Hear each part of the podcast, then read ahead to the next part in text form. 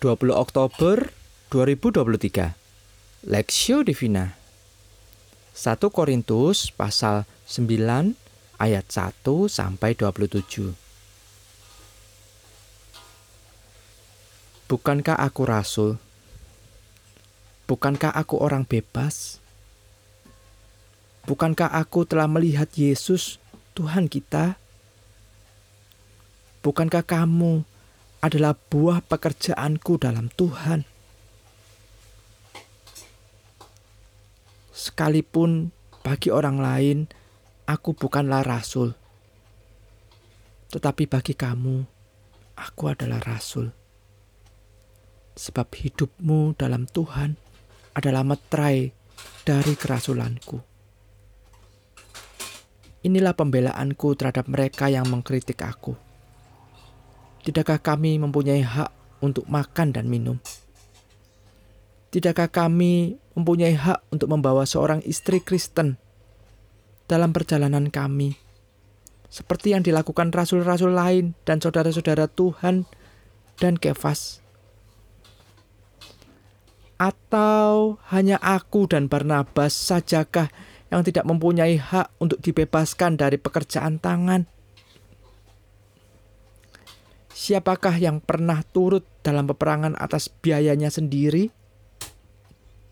Siapakah yang menanami anggun a, kebun anggur dan tidak memakan buahnya? Atau siapakah yang menggembalakan kawa, menggembalakan kawanan domba yang tidak minum susu domba itu? Apa yang kukatakan ini bukanlah hanya pikiran manusia saja Bukankah hukum Taurat juga berkata-kata demikian? Sebab dalam hukum Musa ada tertulis, Janganlah engkau memberangus mulut lembu yang sedang mengerik. Lembukah yang Allah perhatikan? Atau kitakah yang ia maksudkan? Ya, untuk kitalah hal ini ditulis yaitu pembajak harus membajak dalam pengharapan dan pengerik harus mengirik dalam pengharapan untuk memperoleh bagiannya. Jadi, jika kita, jika kami telah menaburkan benih rohani bagi kamu, berlebih-lebihkah kalau kami menuai hasil duniawi daripada kamu? Kalau orang lain mempunyai hak untuk mengharapkan hal itu daripada kamu? Bukankah kami mempunyai hak yang lebih besar? Tetapi kami tidak mempergunakan hak itu. Sebaliknya, kami menanggung segala sesuatu supaya jangan kami mengadakan rintangan bagi pemberitaan Injil Kristus tidak tahukah kamu bahwa mereka yang melayani dalam tempat kudus mendapat penghidupannya dari tempat kudus itu, dan bahwa mereka yang melayani mesbah mendapat bagian mereka dari mesbah itu? Demikian pula Tuhan telah menetapkan bahwa mereka yang memberitakan Injil harus hidup dari pemberitaan Injil itu. Tetapi aku tidak pernah mempergunakan satupun dari hak-hak itu. Aku tidak menulis semuanya ini supaya aku pun diperlakukan juga demikian. Sebab aku lebih suka mati daripada. Sungguh, kemagahanku tidak dapat ditiadakan siapa pun juga. Karena jika aku memberitakan Injil, aku tidak mempunyai alasan untuk memegahkan diri. Sebab itu adalah keharusan bagiku. Celakalah aku jika aku tidak memberitakan Injil. Kalau andai kata aku melakukannya menurut kehendakku sendiri, memang aku berhak menerima upah. Tetapi karena aku melakukannya bukan menurut kehendakku sendiri, pemberitaan itu adalah tugas penyelenggaraan yang ditanggungkan kepadaku. Kalau demikian, apakah upahku? Upahku ialah ini bahwa aku boleh memberitakan Injil tanpa upah, dan bahwa aku tidak mempergunakan hakku sebagai pemberita Injil. Sungguh pun aku bebas terhadap semua orang. Aku menjadikan diriku hamba dari semua orang, supaya aku boleh memenangkan sebanyak mungkin orang. Demikianlah bagi orang Yahudi aku menjadi seperti orang Yahudi, supaya aku memenangkan orang-orang Yahudi. Bagi orang-orang yang hidup di bawah hukum Taurat, aku menjadi seperti orang yang hidup di bawah hukum Taurat. Sekalipun aku sendiri tidak hidup di bawah hukum Taurat, supaya aku dapat memenangkan mereka yang hidup di bawah hukum Taurat.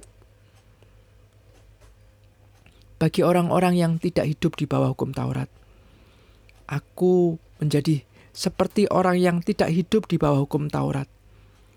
Sekalipun aku tidak hidup di luar hukum Allah. Karena aku hidup di bawah hukum Kristus. Supaya aku dapat memenangkan mereka yang tidak hidup di bawah hukum Taurat. Bagi orang-orang yang lemah, aku menjadi seperti orang yang lemah. Supaya aku dapat menyelamatkan mereka yang lemah bagi semua orang, aku telah menjadi segala-galanya, supaya aku sedapat mungkin memenangkan beberapa orang dari antara mereka. Segala sesuatu ini aku lakukan karena Injil, supaya aku mendapat bagian di dalamnya. Tidak tahukah kamu bahwa dalam gelanggang pertandingan, semua peserta turut berlari? Tetapi bahwa hanya satu orang saja yang dapat mendapat hadiah. Karena itu, larilah begitu rupa sehingga kamu memperolehnya. Tiap-tiap orang yang turut mengambil bagian dalam pertandingan menguasai dirinya dalam segala hal. Mereka berbuat demikian untuk memperoleh suatu mahkota yang fana tetapi kita untuk memperoleh suatu mahkota yang abadi. Sebab itu, aku tidak berlari tanpa tujuan, dan aku bukan petinju yang sembarangan saja memukul. Tetapi aku melatih tubuhku dan menguasainya seluruhnya, supaya sesudah memberitakan Injil kepada orang lain, Jangan aku sendiri ditolak. Panggilan Paulus Perspektif Tiap-tiap orang yang turut mengambil bagian dalam pertandingan menguasai dirinya dalam segala hal. Mereka berbuat demikian untuk memperoleh suatu mahkota yang fana, tetapi kita untuk memperoleh suatu mahkota yang abadi. 1 Korintus pasal 9 ayat 25. Perjalanan hidup se seorang pada umumnya sangat dipengaruhi oleh apa tujuan yang ia ingin raih dalam hidup. Oleh sebab itu, memiliki tujuan hidup dalam dunia ini adalah hal yang sangat penting. Rasul Paulus dengan tegas menjelaskan panggilan hidupnya sebagai seorang rasul. Bukanlah ditentukan oleh pendapat yang salah dari beberapa jemaat Korintus pada waktu itu. Dalam konteks ini, beberapa jemaat di Korintus mempertanyakan keabsahan kerasulan Paulus karena ia tidak memiliki fasilitas yang sama seperti para rasul lainnya. Bila rasul lainnya menerima dukungan dan tunjangan dari jemaat, Paulus ternyata tidak menerimanya. Paulus menjelaskan bahwa panggilannya sebagai rasul Yesus Kristus ditentukan oleh perjumpaannya secara pribadi dengan Tuhan Yesus yang terjadi dalam perjalanan ke Damsik. Kisah para Rasul pasal 9.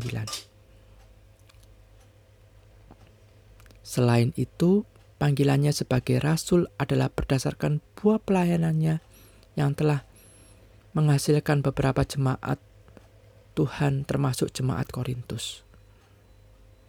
Paulus memang tidak memakai hak kerasulannya, yakni supaya jemaat Kristus memenuhi segala macam hak hidupnya sebagai seorang rasul Allah. Tetapi hal itu terjadi karena ia memilih tidak menerimanya. Bagi Paulus, pemberitaan Injil adalah tugas yang diberikan oleh Allah padanya. Oleh sebab itu, Paulus menegaskan, tujuannya adalah untuk memperoleh mahkota yang abadi. Upahku ialah bahwa aku boleh memberitakan Injil tanpa upah, dan bahwa aku tidak mempergunakan hakku sebagai pemberita Injil, supaya aku boleh memenangkan sebanyak mungkin orang. Dan celakalah aku jika aku tidak memberitakan Injil mempelajari panggilan Rasul Paulus menjadi sebuah cermin yang mengoreksi kehidupan kita sebagai umat Allah. Kita dipanggil untuk memberitakan Injil di mana pun dan apa pun kondisi kita. Selama ini, apakah telah kita sungguh-sungguh hidup sesuai panggilan Allah ini? Marilah kita kembali bersemangat memberitakan Injil, supaya kita dapat berkata seperti Paulus bahwa Aku tidak berlari tanpa tujuan, dan aku bukan petinju yang sembarangan saja memukul.